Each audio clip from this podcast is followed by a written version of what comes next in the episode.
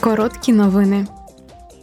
Делегація Комітету Європарламенту з питань сільського господарства та розвитку сільських територій перебуває в Ізраїлі, щоб обговорити методи зрошування в умовах дедалі частіших випадків посухи в Європі. Євродепутати зустрінуться з міністром сільського господарства Ізраїлю, членами Кнесету та дослідниками в галузі сільськогосподарської інженерії.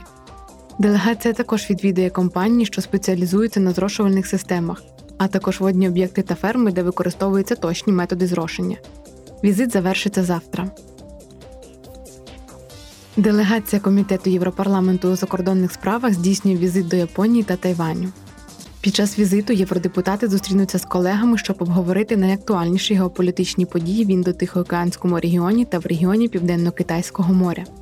У Токіо депутати Європарламенту проведуть зустрічі з представниками уряду Японії, парламентарями та науковцями. А під час візиту до Тайваню відбудуться обговорення з високопосадовцями.